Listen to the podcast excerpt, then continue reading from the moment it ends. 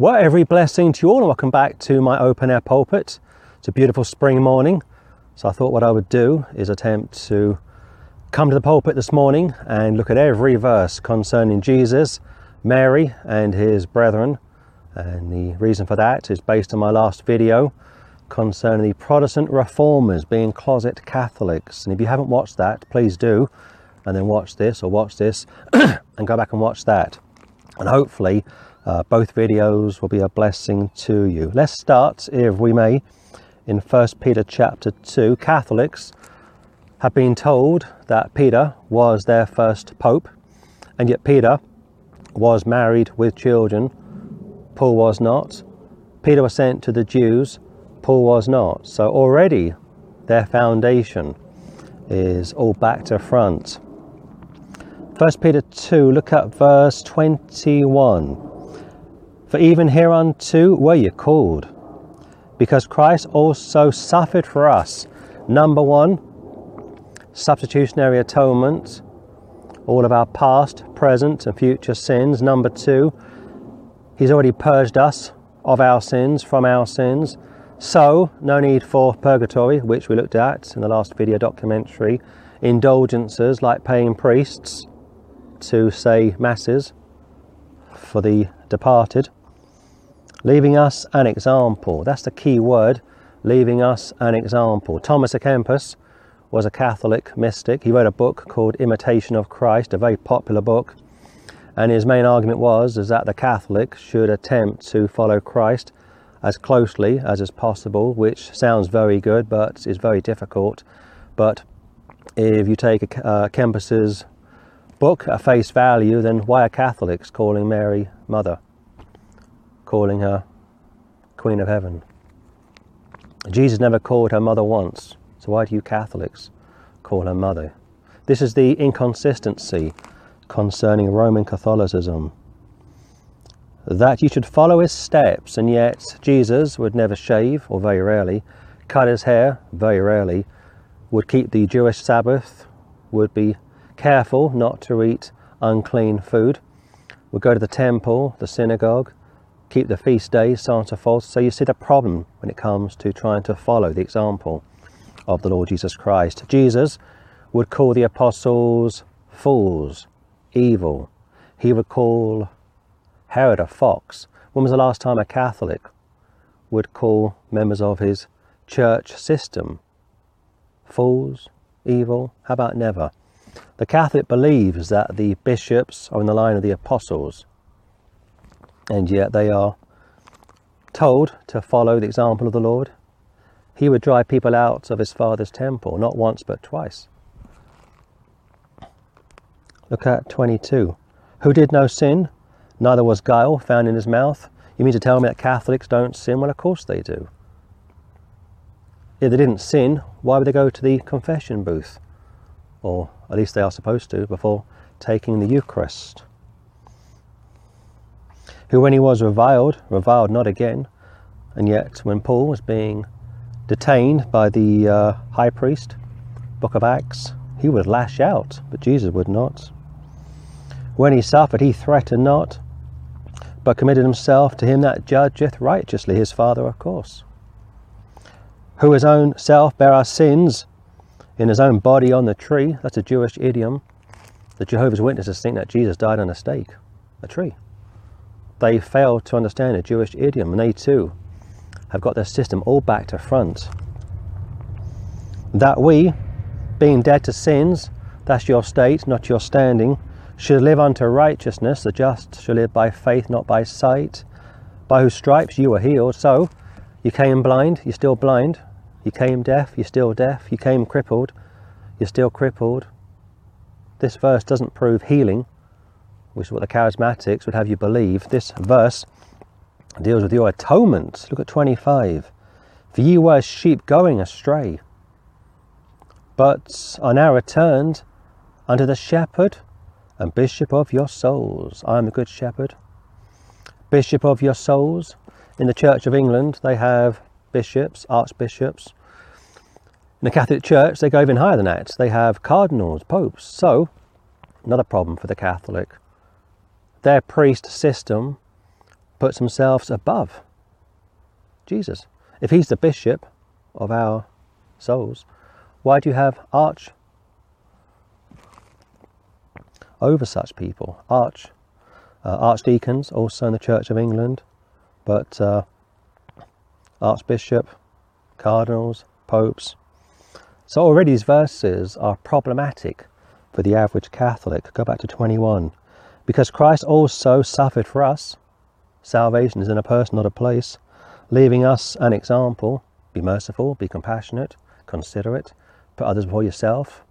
Love thy neighbour as thyself. That's fine. But don't stretch this beyond that. That you should follow his steps. And yet Christ never sinned a day in his life. Would pray sometimes all night, would spend a lot of time out in the open with his Father, would work with his own hands. He was a carpenter, of course, and yet some people can't make anything with their hands. They may drive a bus, a train, a plane. You get my point, don't you? It's difficult to follow his example. It's not impossible in the sense of having a good conduct, but it'd be very difficult to do it to the letter. So Thomas à Kempis wrote a book, like I say, Imitations of Christ, and think back to the late 1970s when Pope John Paul I died, and that story flashed all over the world, and the Vatican spin doctor said, what are we going to do? How are we going to explain this? Of course, it was an inside job. He was poisoned, but that wasn't made public, and even to this day it is hotly denied. And what they said was that the Pope was reading Imitation of Christ, which of course he was not. It was a lie. Go to 2 Peter 3. So the problem is the Catholic has been conditioned, is a victim of his religion. Catholics do get saved by the grace of God, but it takes a long time, and sometimes such people are still Catholic. Going back to the video documentary, Luther, Zwingli, even Calvin seemed to lean towards Mary being a perpetual virgin. 2 Peter 3 and look at verse 16. As also in all his epistles concerning Paul, speaking to them of these things, in which are some things hard to be understood, which they that are unlearned and unstable wrest, like a wrestler, as they do also the other scriptures in the context of the Old Testament, unto their own destruction. Go to Psalm 69. So, an unstable, unlearned person with an agenda will twist the scriptures to make them teach what they do not, and if they don't repent of that, they are in trouble. If a Catholic is saved, and I say if, one thing I know for certainty, for almost complete certainty, is that a person who is a Catholic, who has received Christ as their Saviour, will not be going into the millennial kingdom due to their sin of idolatry. That much is crystal clear. Psalm 69, this is a somewhat neglected psalm by the grace of God. I've just finished Psalm 56. It took me 100 weeks, and this week, Lord willing, I will start Psalm 57. And what I've been able to do over the last 100 weeks is show types and shadows, lesser David, greater David, lesser David, son of Jesse, greater David, son of Jehovah. And if you've been following along with me over the last almost 2 years, would you believe, you know what I'm speaking about. But if not, I will explain shortly. Psalm 69, David speaking, and look at verse 8. I am become a stranger unto my brethren. Now, when David was fighting Goliath, his brethren didn't think much of his war, his battle, his decision to fight Goliath, this huge giant. They were critical of him. Joseph would experience the same from his brethren. So, partly in reference to the lesser David, but also be mindful of this. The book of Psalms was written 1000 BC. David was around 65. He's hardly a young man. So he starts off his kingship with his brothers, uncles. He's got three wayward sons. He's got Adonijah, he's got Absalom, he's got Amnon. And I spent a lot of time showing David's weakness, being a father to his own children, in some ways a better father to Israel. which in type is Christ in Israel's father, being Israel's father during the millennial reign, which I get to shortly. And David's relationship with his children was a strained one, but his own brethren late in life, it seems unlikely. So this is another type and shadow, a prophecy of the greater David. Look at it again. I am become a stranger unto my brethren, stranger. So put yourself in the shoes of a first century Jew. Let's start with Jesus' siblings. He's got brothers, he's got sisters, at least 6. With Jesus, that makes 7. They watched Jesus growing up, reading the Torah, reciting it, preaching it, teaching it, expounding it, watching him very carefully. Jesus never lied, he never sinned, he never gossiped, never had an impure thought, so on and so forth. And his siblings, born in sin, unlike Jesus, but they were born in sin, would have been somewhat critical, envious, hostile perhaps, like Joseph's brethren. And you wonder what Mary told the children growing up about their older brother. We're not told when her other children were born, but we are told that she had other children. Put yourself in the shoes of a typical first century Jew. Goes to school with Jesus, witnesses his bar mitzvah, something different about him. And what did Mary tell the children? What did Joseph tell the children about their older brother? It's fascinating, isn't it? Stranger unto my brethren, and an alien unto my mother's children. This is the only time in Scripture when Jesus refers to Mary as his mother. So for the Catholic, going back to Thomas à Kempis's book, Imitation of Christ, Let's Follow Christ, so on and so forth, why do you call Mary mother? Jesus never called her mother.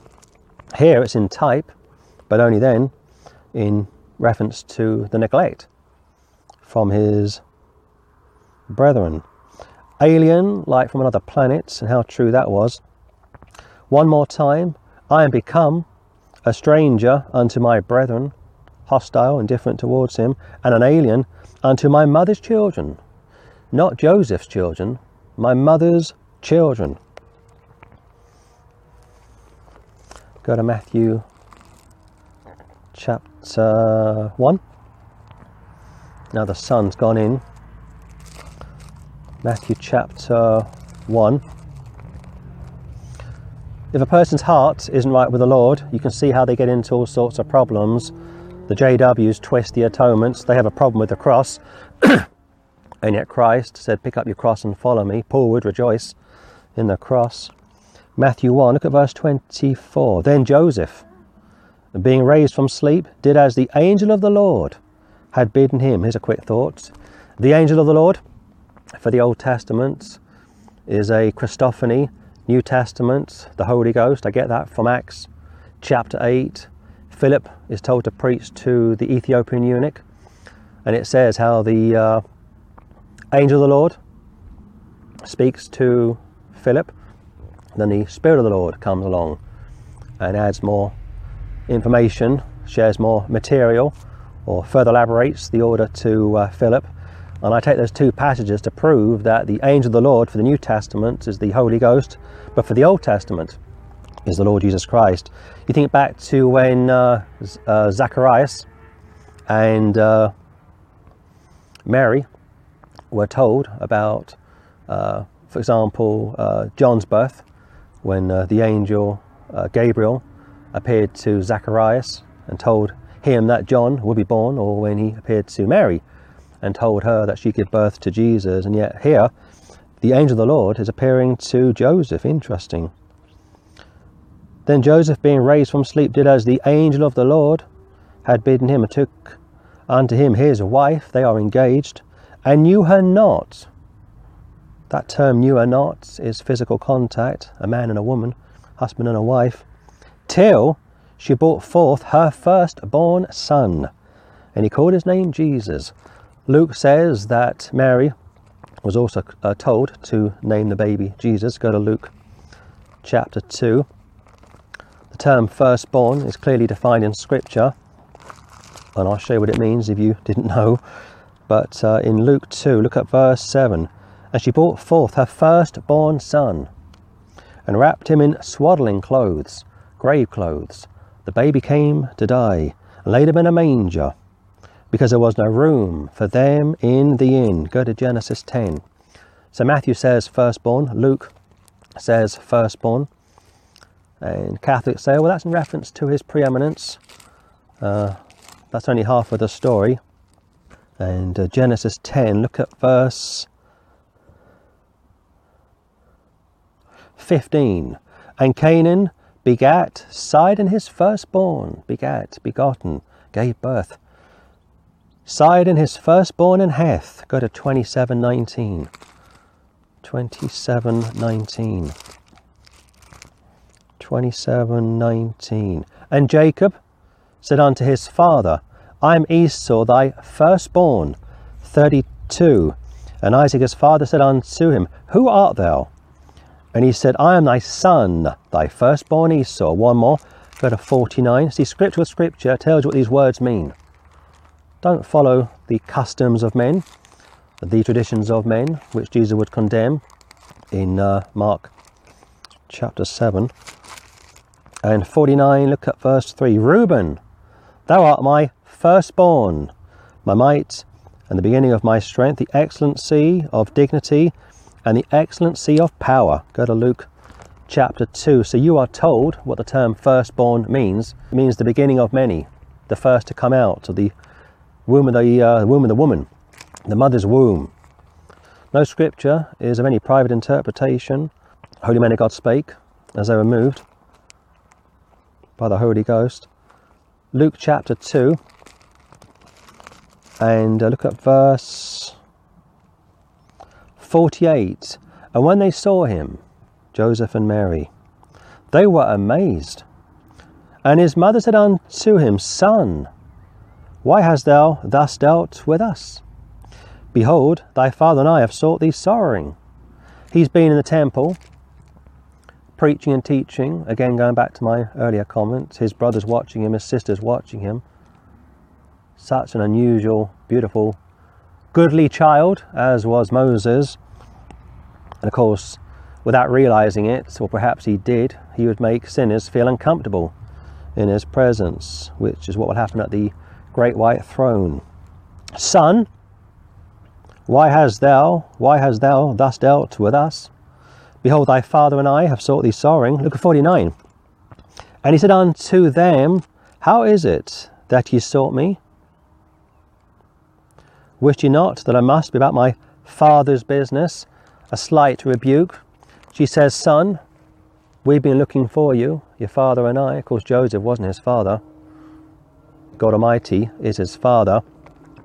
And it says for 3 days they went back trying to find him. So it's possible around this time he's 12, he's got brothers and sisters. It's possible, if not quite probable, and they've been left with perhaps Salome, which I'll discuss shortly, and they find him and a reunion takes place, but a slight rebuke from the Lord. Go to chapter 8.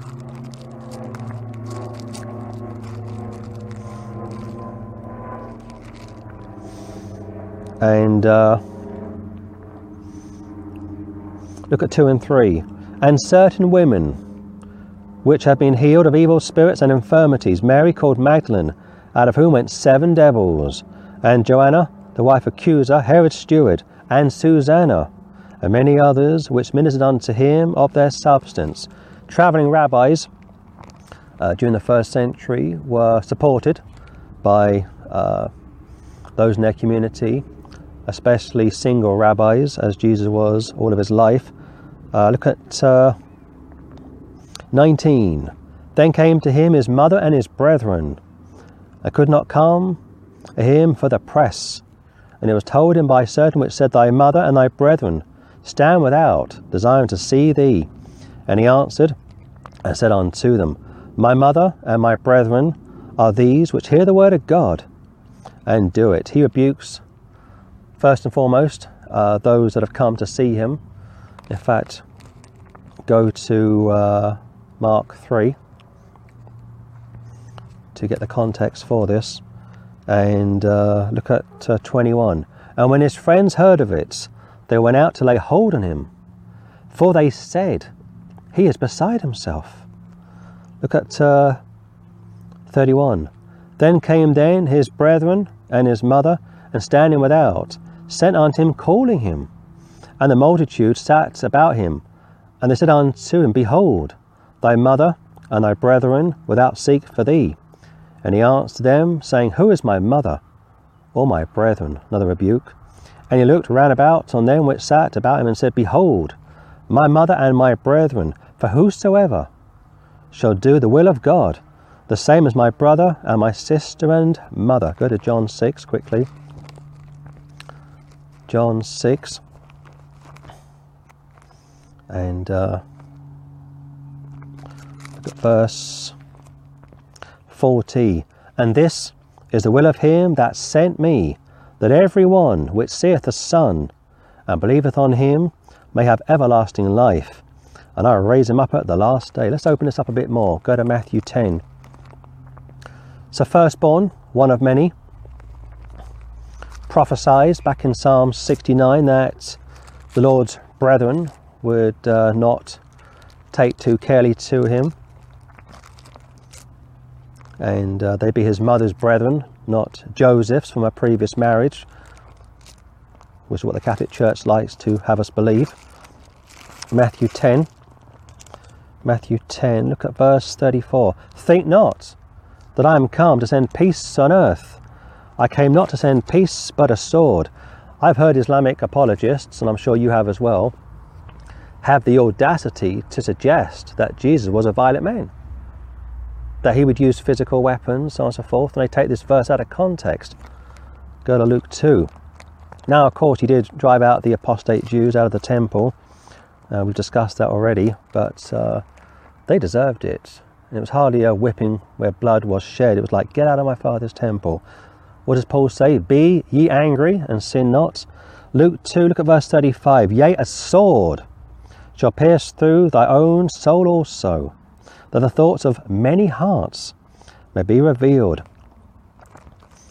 Go to 12:51. There are at least two or three swords in Scripture. The Word of God is pictured as a two-edged sword. You've got literal swords where they pierced Christ's side, but there's another sword which I think is sometimes neglected. 12:51. Suppose ye that I am come to give peace on earth. You get peace through the atonement, but that's only half of the story. I tell you nay, but rather division. For from henceforth there shall be five in one house divided, 3 against 2, and 2 against 3. That's the key to understanding this sword that Jesus speaks about in Matthew 10, Luke 2. Look at 53. The Father shall be divided against the Son, and the Son against the Father, the mother against the daughter, and the daughter against the mother, the mother-in-law against her daughter-in-law, and the daughter-in-law against her mother-in-law. I believe that Mary was the mother of more than just one child, that she had sons and daughters, which I'll get to shortly. But on top of that, I'm convinced that she's also a grandmother. Go to 1 Corinthians 7. Catholics get all upset when people like myself speak about stuff such as this. They think it was a sin for Joseph to hold Mary's hand, to stroke her face, to kiss her lips, to lay with her, to embrace her, to show any kind of physical affection.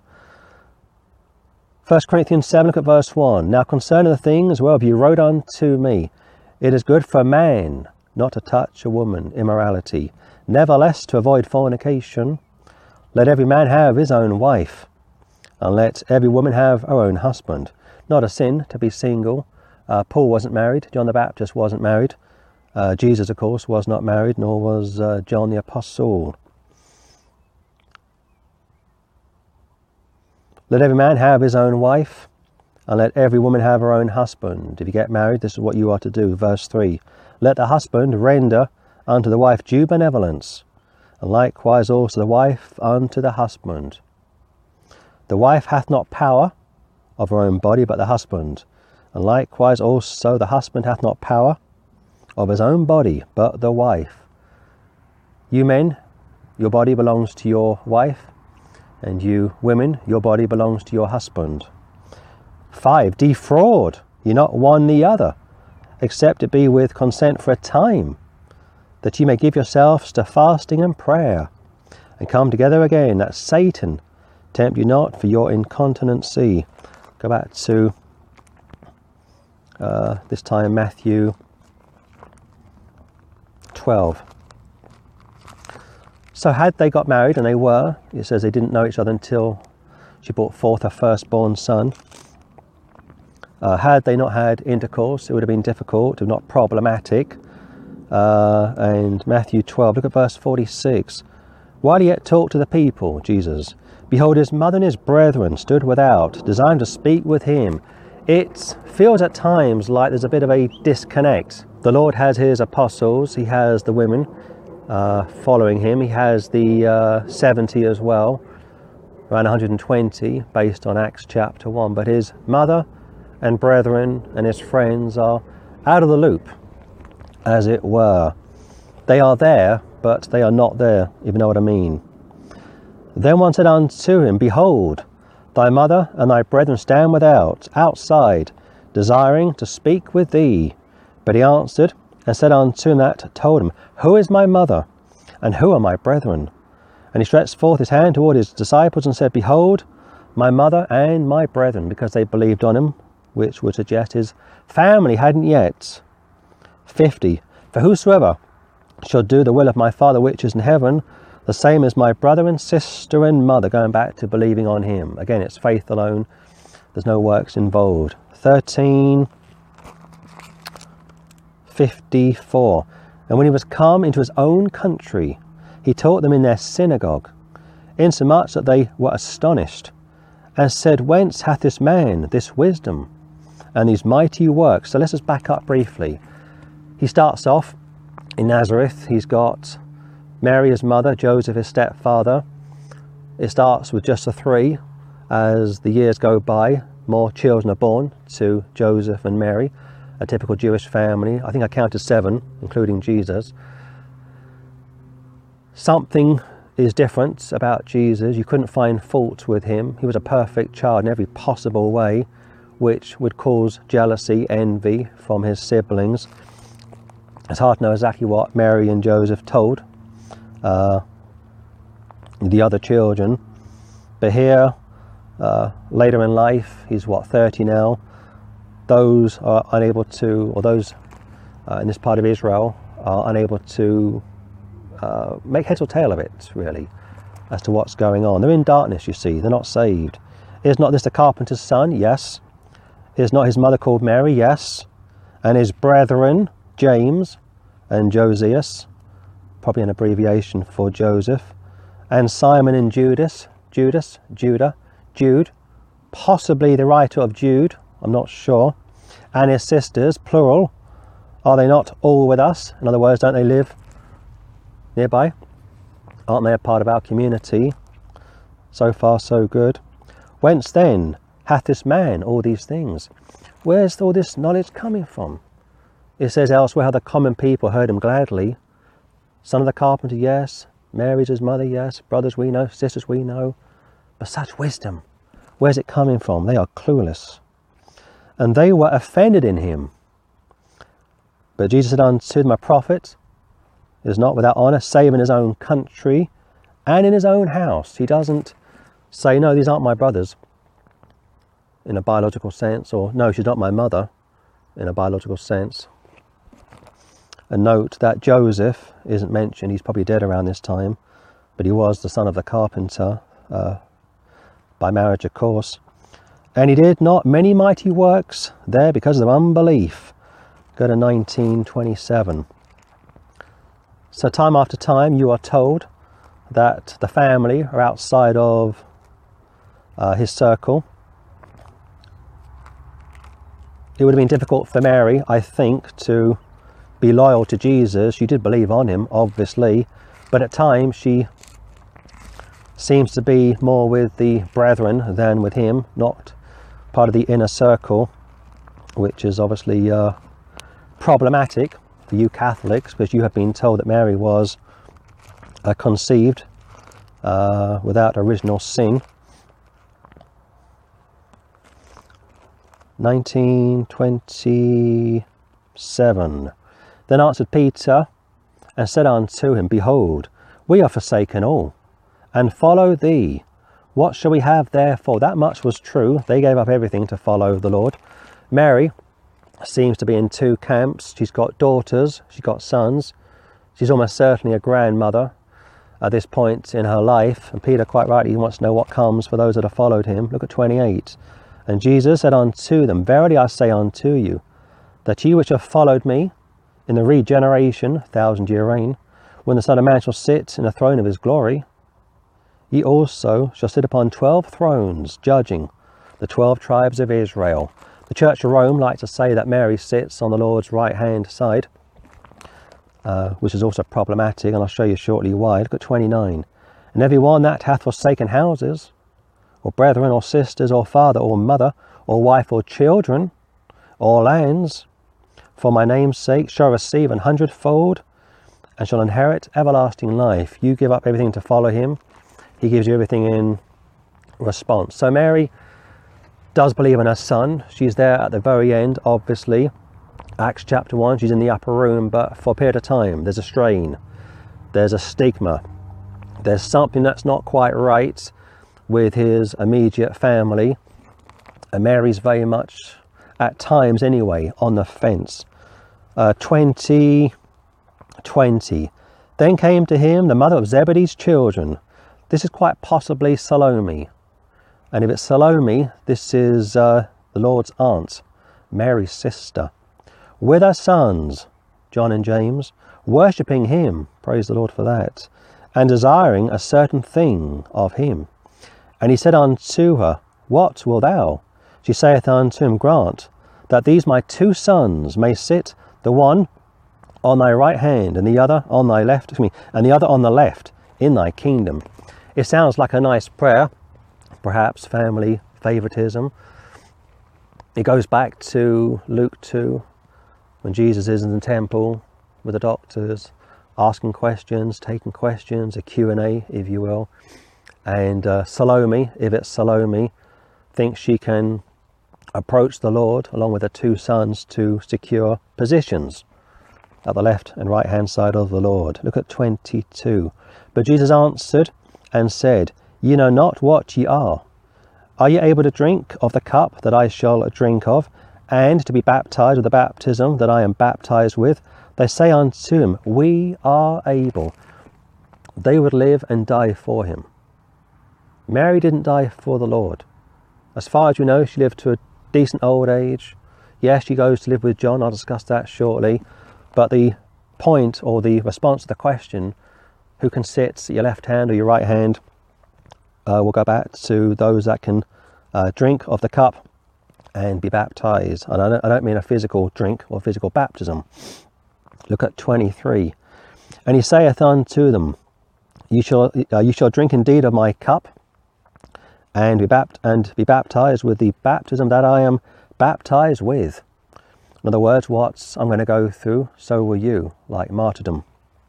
But to sit on my right hand and on my left is not mine to give, but it shall be given to them, for whom it is prepared of my Father. So, yes, one day, person A, left hand, person B, right hand, people, not a person. So the belief that Mary is somehow seated right now at the right hand of Jesus is private interpretation. Again, unlearned, unstable people wresting the scriptures to their own destruction, following the precepts of men, and the dangers that causes people. Go to 27:55, Matthew 27:55. I counted four, make that five Marys. Of course, Mary means Miriam, and 4 or 5 Jameses, Jacob. Of course, Mary, Miriam, was a common name, and when the angel Gabriel appeared to Mary, she was excited, obviously, she was nervous, apprehensive, clearly, but every Jewish girl in the first century would have given whatever it would take to give birth to the Messiah. I do believe that. 27:55, and many women were there beholding afar off his on the cross, which followed Jesus from Galilee, ministering unto him, among which was Mary Magdalene, and Mary the mother of James and Josias, and the mother of Zebedee's children. So it's interesting that Salome is present, and if she's the Lord's aunt, she has a connection. You think back to Luke 3, Mary's father is Heli. So Heli had two daughters, Mary and Salome. From the outside, just ordinary Jewish maidens, but what a remarkable blessing. John, James, sons of Zebedee, sons of thunder. John Zebedee, if his mother was Salome, and if she's the Lord's aunt, if she's Mary's sister, his cousin to Jesus, hence why John takes Mary to be his mother, or is her guardian, if you will. 56 again, and many women were there beholding afar off. They couldn't get too near due to the rawness, the pain, the suffering of seeing him on the cross, which followed Jesus, again service, a wonderful thing, from Galilee, ministering unto him, among which was Mary Magdalene, she's nearly always mentioned first, and Mary the mother of James and Josias, and the mother of Zebedee's children. Look at 28:1. In the end of the Sabbath, as it began to dawn toward the first day of the week, that's Sunday of course, came Mary Magdalene, and the other Mary to see the sepulchre. Go back to Mark's Gospel. So Mark 3, his family tried to come alongside him, try to take him under their wing. It does appear that Mary isn't far off, and his level of embarrassment, incredulous. Mark 6, and look at verse 3. Is this not the carpenter, the son of Mary? That term is found in the Quran, incidentally, and Muhammad once believed he was married to Mary in a pre-existent life. And yet no Catholic, as far as I know, has ever corrected or confronted such a stupid statement. The brother of James and Josias, and of Judah and Simon, they are even named his brothers, and are not his sisters here with us? And they were offended at him. But Jesus said unto them, a prophet is not without honour, but in his own country, and among his own kin, and among his own house. Go to chapter 10. So he doesn't correct such a statement. He was a prophet, his siblings were from his own home, and yet they were offended by him. He's going around saying, I'm the Son of God. He's preaching against sin, and it's causing uneasiness, going back to original sin, going back to Jesus being an unusual child. 10:28. Then Peter began to say unto him, Lo, we have left all and follow thee. Goes back to the Matthew account. And Jesus answered and said, Verily I say unto you, there is no man that hath left house, or brethren, or sisters, or father, or mother, or wife, or children. So temporarily Mary, it would appear, would have to separate herself from her own children. Going back to the sword which would pierce her heart, and the thoughts of many hearts would be revealed to her, starting with her own family, or lands for my sake and the Gospels. Be sure to receive an hundredfold now and this time, houses and brethren and sisters and mothers, and children and lands, with persecutions, in the world to come, eternal life. So she takes John takes her, and we're not told how long she was living with John. It is possible, of course, that for a period of time the other children were living with Mary in John's house. That's possible, but I'm thinking that it's more likely that due to the stigma, the issue, the problem of the Lord's ministry, there was a level of embarrassment. Look at 10:7. For this cause shall a man leave his father and mother and cleave to his wife, Joseph and Mary, and they twain, those two, shall be one flesh. So then they are no more twain, but one flesh. Consummation. What therefore God hath joined together, let not man put asunder. So, based on 1 Corinthians 7, based on the original marriage, Adam and Eve, Joseph marries Mary, they consummate the marriage, they're now one. When a man and a woman are joined together, they are one, not two, one. If they weren't one, if the marriage wasn't consummated, it wasn't a marriage, it was something else, it was a sham. But based on Jewish law, they would have had to have been married to procreate, be fruitful and multiply and replenish the earth. Go to 1540. 1540. There were also women looking on afar off. Again, it's too raw to get too near, so they stand slightly afar off, but they are present, unlike the men. Among whom was Mary Magdalene, and Mary the mother of James the Less, son of Josias, and Salome. Probably mother of Zebedee's children, the Lord's aunt, who also when he was in Galilee followed him, and ministered unto him, and many other women which came up with him unto Jerusalem. 47. And Mary Magdalene, and Mary the mother of Josias, beheld where he was laid. 16:1. And when the Sabbath was past, Mary Magdalene, and Mary the mother of James, and Salome, had brought sweet spices, that they might come and anoint him. So faithful unto the very end. And like I say, got 4 or 5 Marys, also Mary and Martha, Martha and Mary. There's a Mary also mentioned in Romans 16, so many different Marys. But Mary, daughter of Heli, and Salome, daughter of Heli, were chosen to do great things for the Lord. Go to Luke 8:48. And he said unto her, Daughter, be of good comfort, thy faith hath made thee whole. Go in peace. Go to Matthew chapter 9. So, Jesus, as Israel's everlasting Father, which will really become applicable during the millennial kingdom, will be known as Israel's Father, not God the Father. And that causes problems for our modalist friends, quote unquote. They think, would you believe that Jesus is God the Father? Remarkable. And they too twist the scriptures to their own destruction, private interpretation. Matthew 9.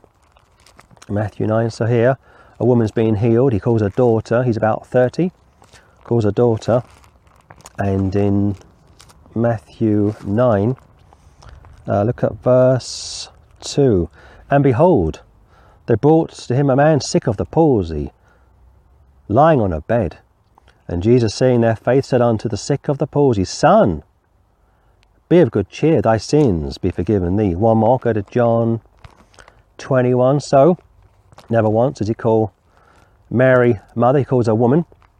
What have I to do with thee?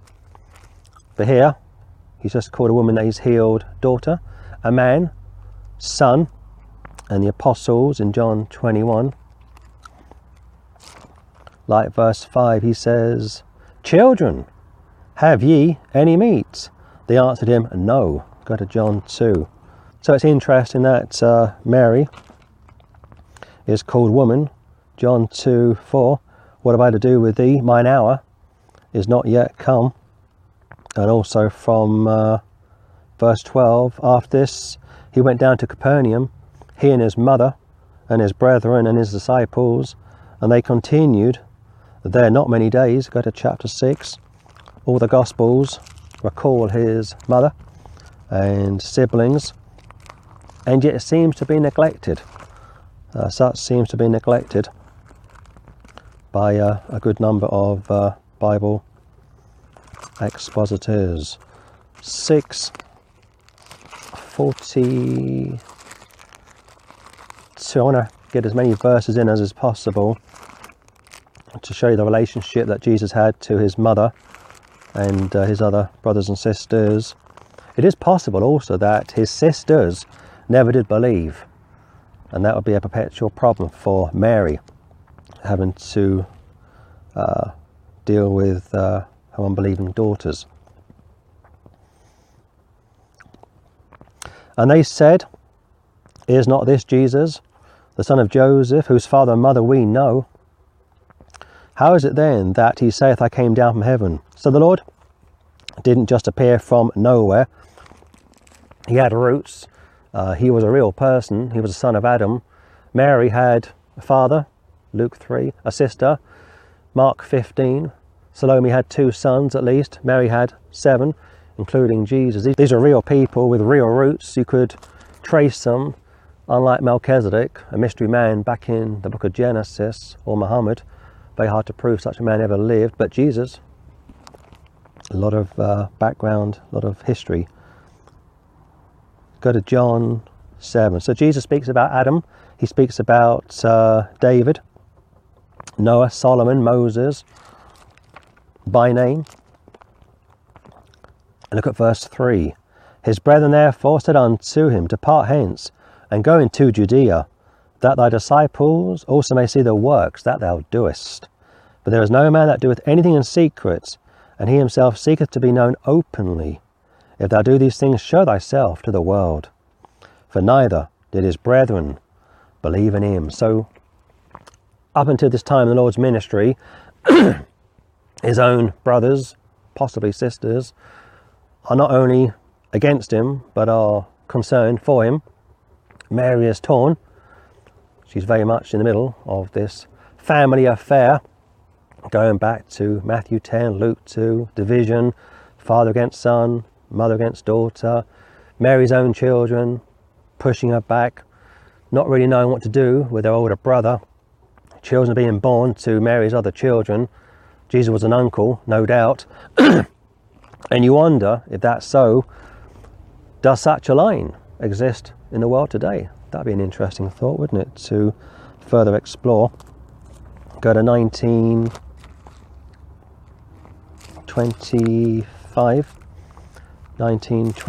So the angel of the Lord is the Holy Spirit for the New Testament. He goes to Joseph, and also from memory, I think he goes to the shepherds as well, but the angel Gabriel, a created being, goes to Mary and Zacharias. Interesting.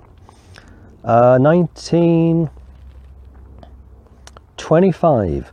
Now there stood by the cross of Jesus his mother and his mother's sister, probably Salome, like I say, Mary the wife of Cleopas, and Mary Magdalene. When Jesus therefore saw his mother and the disciple standing by whom he loved, he saith unto his mother, Woman, behold thy son. We started in 1 Peter chapter 2. Follow his steps, follow his way of life, so on and so forth, and yet never once would he say, Mother, mummy, ma'am, mom, woman, behold thy son. Then saith he to the disciple, Behold thy mother. And from that hour that disciple took her unto his own home. So, many things to say in wrapping up this message. Number one, for a period of time, the Lord has his own circle of followers, the apostles, the women, the 70.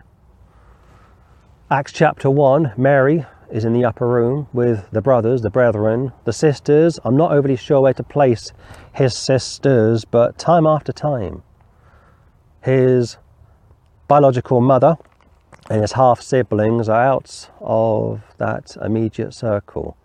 But Jesus doesn't abandon his mother, far from it. Woman, behold thy son, behold thy mother. Go to 20:13. And they say unto her, in reference to verse 12, the angels, this is Mary Magdalene, Woman, why weepest thou? Not unusual for Jews, Jewish males, to refer to females as a woman, going back to Genesis chapter 5, and they should be called Adam. The woman was given to the man, you understand that. But I've already shown you how Jesus,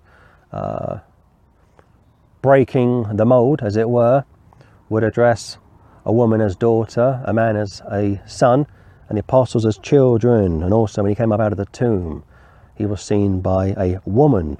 Woman, why weepest thou? She saith unto them, because they have taken away my Lord, and I know not where they have laid him. Look at 15. Jesus saith unto her, Woman, why weepest thou? Whom seekest thou? Look at 16. Jesus saith unto her, Mary. She turned herself, and saith unto him, Rabbino, which is to say, Master. So he starts off by saying, Woman, why are you crying? And when she starts to open up more to him, he says, Mary, my sheep, hear my voice. I know their name, so on and so forth. And here, woman, verse 15, why weepest thou? So, if thou hast borne him hence, tell me where thou hast laid him, and I will take him away. Remarkable statement. Jesus saith unto her, Mary. She turned herself, and saith unto him, Rabbino, which is to say, Master. 17, Jesus saith unto her, touch me not, for I am not yet ascended to my Father, but go to my brethren, not my biological brethren, those that have believed on me, and say unto them, I send unto my Father and your Father, and to my God and your God. As of this point, not one of his family members are saved. You say to me, how could it be possible to have so much confusion, tradition, this belief that Mary was a perpetual virgin, that it was a terrible thing for Joseph to show any kind of emotion, that Joseph would have to be a virgin all of his life, or a widower all of his life, unable to have physical relations with his wife, going back to be fruitful and multiply and replenish the earth.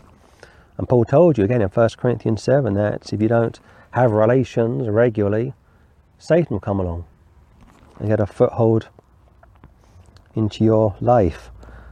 But you say, what's it all about? Why and how could it be possible for so many years to have this false understanding about Mary? Go to chapter 21 and I will show you. Sometimes it's a very simple misunderstanding. 21:22. Jesus saith unto him, being Peter, If I will that he tarry till I come, what is that to thee? Follow thou me. Then went this saying abroad among the brethren, that that disciple should not die. Yet Jesus said not unto him, He shall not die. But if I will till he tarry till I come, what is that to thee? They misunderstood, they misheard, they misapplied what the Lord said. And if you didn't have the reading of the scripture to go to check it, you would have been led to believe that Peter would never die. But Peter would die.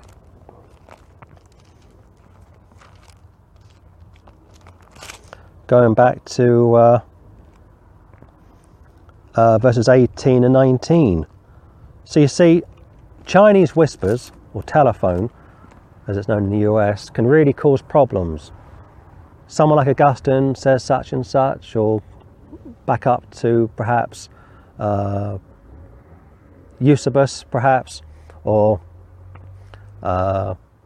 Jerome, for example, just three names that come to my mind. They say this, they say that, or some of the early church believed that Mary was a perpetual virgin, so on and so forth, or she was known as Mother around 177 AD. It's not true. It's a misunderstanding, and that tradition has gone down in history as being correct, when it's incorrect, and it becomes heretical. They put Mary in a category of being like a goddess. She was married, she had children, she was a grandmother, the family was broken, splintered, strains, stigma, so on and so forth. They wanted to put their hands on Jesus. He says, listen, my brethren are those that believe on me, those that do the will of my Father which is in heaven, which is to believe on him. Son, Where have you been? Wish you not that I must be about my Father's business? Doesn't even call her mother. He just responds accordingly. It's like a rebuke. Go to Luke.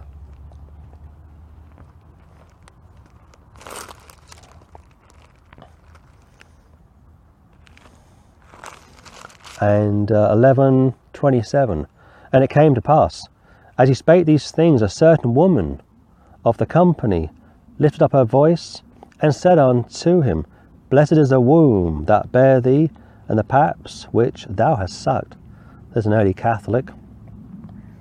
But he said, Yea, rather, blessed are they that hear the word of God.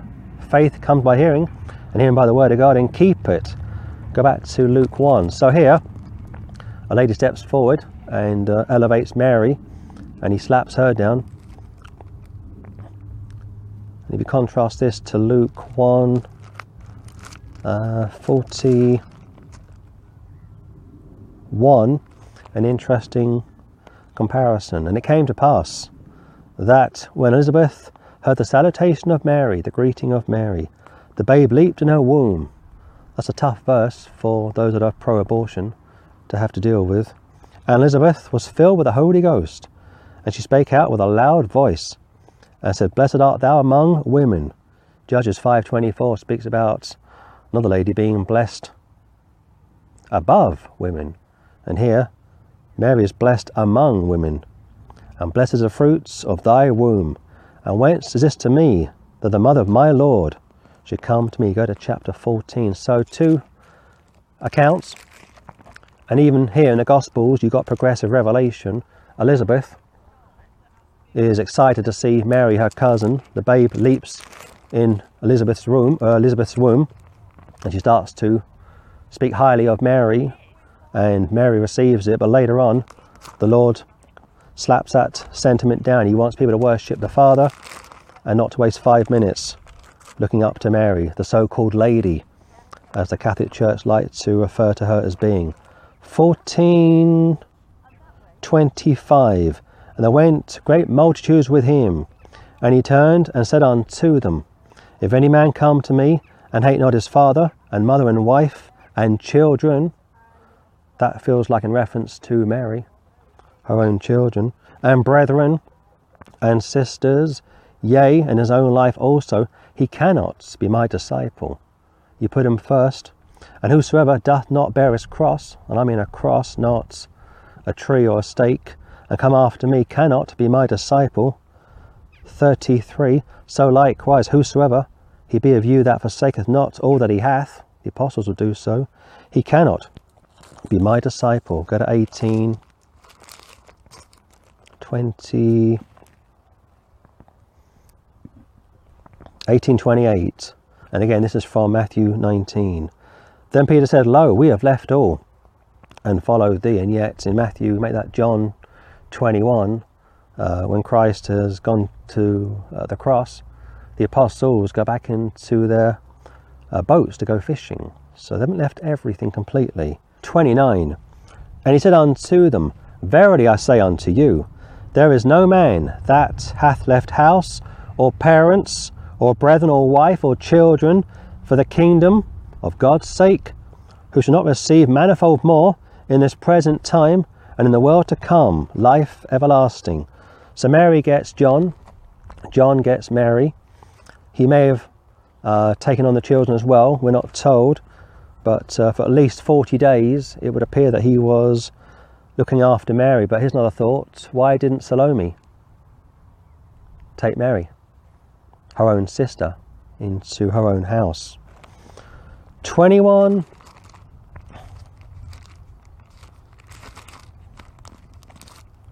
16.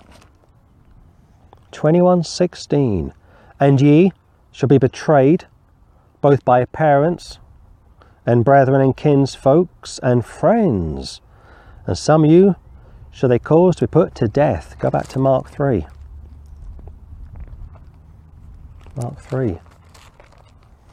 Look at 21. And when his friends heard of it, they went out to lay hold on him, for they said, He is beside himself.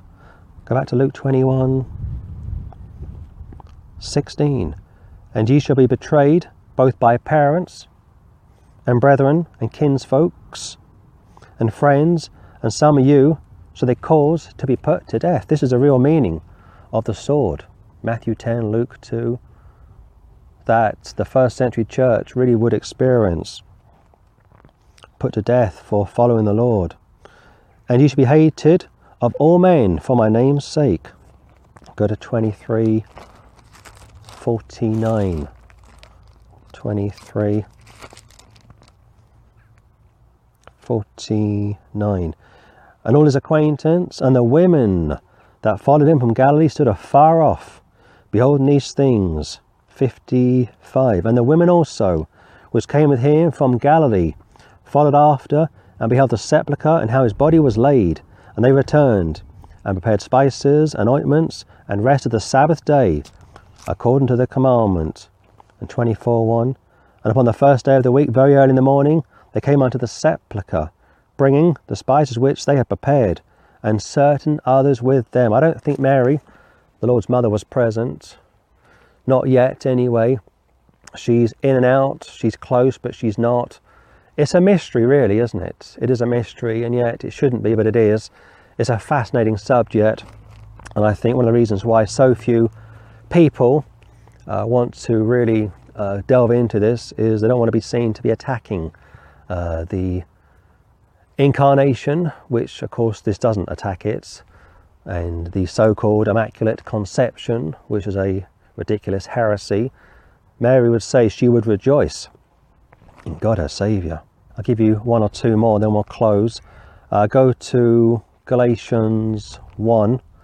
In 1 Corinthians 9, the Lord's brothers are mentioned as being married, and in 1 Corinthians 15, James gets to see the Lord, and that's the start of the family coming into faith. There's a picture of Jacob, make that Joseph's brothers at the second advent, Jacob's sons coming to faith in Joseph when he's king over Egypt, which of course is a type of the world, and Jesus will be on the new earth and also New Jerusalem, going back to Isaiah 9, Israel's everlasting Father, not God the Father. Galatians 1, and look at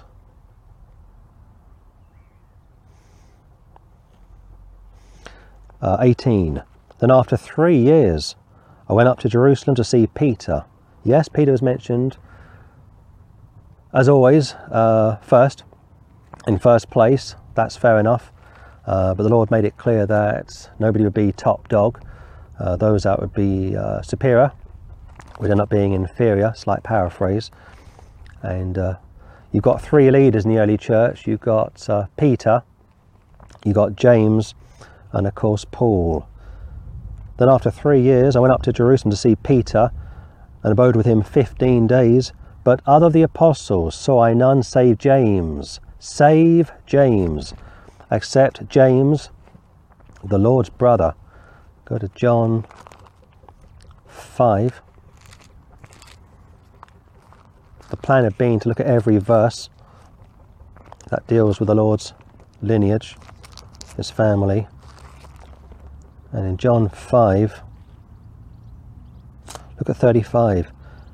Concerning John the Baptist, he was a burning and a shining light, and you were willing for a season to rejoice in his light. Go to Luke 7. It is fascinating that he speaks about John personally, and even addresses Mary Magdalene by name, but never once calls Mary mother.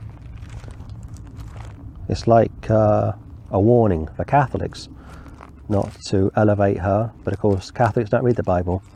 They don't care about the Bible. They just follow tradition.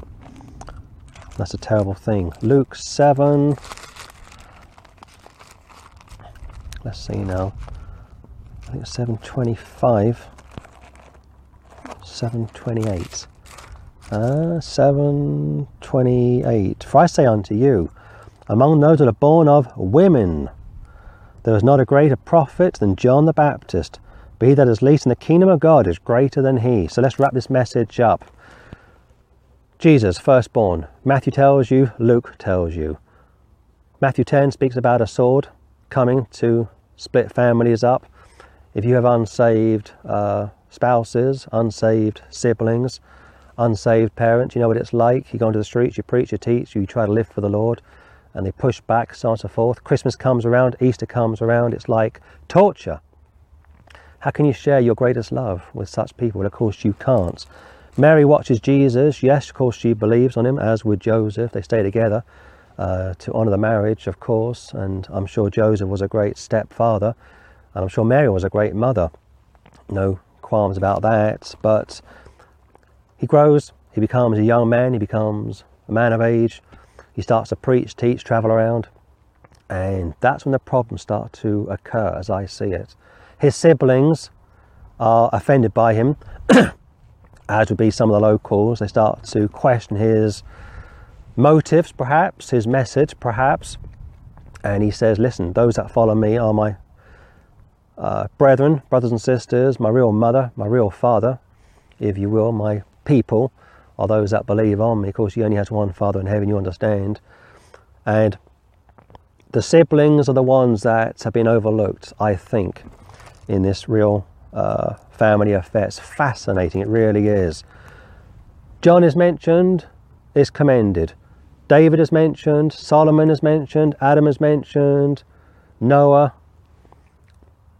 Daniel and a few others are mentioned and are commended. Son, daughter, children, woman, what have I to do with thee? Again, it's like a warning to those that take this book seriously. Never elevate Mary above the level of being a sinner, saved by grace. She was a recipient of grace, not a dispenser. And all these passages point clearly to the fact that the Lord was Israel's everlasting Father. In fact, I'll give you one more, go to Acts 1. And it's fascinating also in Acts 1, in verse 13. And when they were come in upper room, they went up into an upper room, where abode both Peter, again, he's always mentioned first, but he wasn't the Pope, he was a pillar of the early church, Peter and James and John, this would be the sons of Zebedee, and Andrew, Philip and Thomas, Bartholomew and Matthew, James the son of Alphaeus. Now also, James the son of Alphaeus is brother to Matthew, the Levite. So Matthew and James are both the sons of Alphaeus. And Simon Zealots and Judas, the brother of James, who could be the writer of the Epistle of Jude, who could be the Lord's half-brother, Mark 6, but I'm not overly sure about that. It's difficult to put all these people in the correct placing. But Judas, the brother of James, that does fit with Jude, the Epistle of Jude. He says he's a brother of James. Look at verse 14. These all continued with one accord in prayer and supplication. They're all praying, they're all interceding, supplication, supplying needs, so on and so forth, with the women and Mary, the mother of Jesus. She's praying, she's present, and with his brethren. She's found in 13th place. She's praying with the apostles, with the women. So how could you possibly look at all these verses from the open air pulpit this morning with an open mind, with a humble heart, and still come to the belief that Mary was a perpetual virgin, how she didn't honour her marriage vows, didn't allow Joseph to get close to her, and poor old Joseph had to sit on his hands, couldn't even embrace her, lay with her, take care of her monthly cycle, those period pains, going back to Genesis chapter 3, your husband will rule over you, that misery that women go through every month, the cramps, the pain, the bleeding. I mean, she was a daughter of Eve. She was a real woman. And they say, no, she wasn't, mustn't be put on par with common women, but she was like any other woman. To see her, you wouldn't think she was anything special. And right at the end of the Gospel accounts, because technically Acts is in the Gospel category, comes under that category, that timing. She's present. She's in 13th place. She's not like, look at me everybody, with a tiara on, call me Mother Mary, so on and so forth. She's present. She's humble. She's praying in supplication. I'd like to think the sisters were present. I'd like to think that, but I don't know that. It's possible that one, two of her daughters never did believe, at least two. It says sisters plural, Mark 3 and Mark 6. And it's possible that because they didn't believe on Jesus, they're outside of the camp. And that's Mary's cross that she'd have to carry. So I think all these verses point back to a real fascinating subject, which is worth thinking about again, perhaps studying again in the future. But for today, I think you've got enough to get your teeth into. Why Luther couldn't see this, I don't know. Why Zwingli couldn't see this, I don't know. Why Calvin couldn't see this, I don't know. These men never really came out of the Catholic system, which is a great shame. But for me, a saved sinner for 20 years, it's so clear. That was her cross, possibly around unbelieving children, her unbelieving children, but possibly, Lord willing, God willing, they did all believe. And that term brethren covers his brothers and sisters. One other thing quickly. The Church of Rome will say this, they'll say that term brethren can mean cousins, and they go back to the Old Testament with Abraham referring to Lot as his brother, but of course you were told that Lot was his nephew. Later on he becomes his brother, like brother in Christ, if you will. Patrick is my biological father, but he's also my brother in Christ. You see, the Catholic doesn't think about these things. He's been so indoctrinated to believe that Mary couldn't have any other children, and if she was to have any other children, it would somehow degrade her, desecrate her. Not at all. It's the other way around. If she didn't have children, she would have desecrated her vows, degraded her relationship to Joseph, forced him or perhaps tempted him to look elsewhere for female company. And that's why Paul says, come together. And if you are going to abstain from marriage relations, do so for a period of time, but they shall be one flesh. They meet, Joseph and Mary, after the birth of Christ, obviously, and the marriage is consummated. It's a real marriage. Children are born, grandchildren. Joseph dies. Jesus is the eldest, the firstborn. Luke 2, Matthew 1. John, take care of Mary. Mary, go and live with John. He's the closest to me. He's my cousin. And he does so, and that's all you need to know about Mary. Don't put on a pedestal, don't elevate her to the level of deity. That's an abomination. And again, if Catholics are saved, if it's possible that they are saved, they will not be going to the millennial kingdom because they are guilty of idolatry. But if they repent of that and quit praying the rosary, the novenas, and elevating this woman and turning her into a cult, the worship of a dead woman, the cult of a dead woman, if they quit that, get out of it, they will be blessed abundantly. So I think we'll close it there, and like I say, I may come back and look at this one more time, but I think with this video and the documentary you've had more than enough material to free a Catholic from the shackles and superstition of Roman Catholicism, the sin, the horrendous idolatry which is given to Mary. And it reminds me of the Jack Chick tract. Why is Mary crying? She's crying because of what's being done down here in her name. If she could see what's going on down here in her name, she'd be mortified, absolutely torn to pieces. And I may call this video, Why is Mary Still Crying? And of course she's still crying because these verses point clearly and conclusively that she was a mother, a wife, and quite possibly, if not quite probably, a grandmother as well. Grandma Mary, Nana Mary, and one day we will see her in heaven, well of course. As far as seated at the right hand of her Son, I don't believe so. The Word of God says those that are baptized by my baptism, those that take the cup that I take, in other words, those that will die for my name's sake. John was banished and later boiled to death, and his brother James was beheaded. Acts chapter 12. They died a martyr's death. So if it's the will of the Father for those two to be seated at the left hand and the right hand of the Lord, so be it. But you can't get any text pointing to Mary seated all alone at the right hand of her Son. At times she even seems to be backsliding. At times she seems to be all over the place, quite honestly. And you have to wonder what she was saying to her family and his friends when they tried to lay hands on her Son. Did she rebuke them, or did she go along with them? We don't know. But let's not be too hard on her. All flesh is as grass. She was saved in spite of herself, as are all of us. And thankfully our state is not the issue when it comes to our salvation, but our standing. And I have no doubt she was saved, but like I say, her children and her relationship to her firstborn is what's really of great importance to me.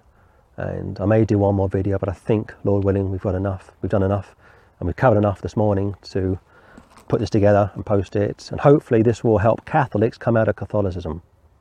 And if you are a Catholic, please watch this with an open mind. And if you know somebody who is a Catholic, please share this with them. Let's get these Catholics saved and out of that system and born again and grounded in the King James Bible. And on that, I will sign out and bless you all in the wonderful name of our Lord and Saviour Jesus Christ. Amen and amen.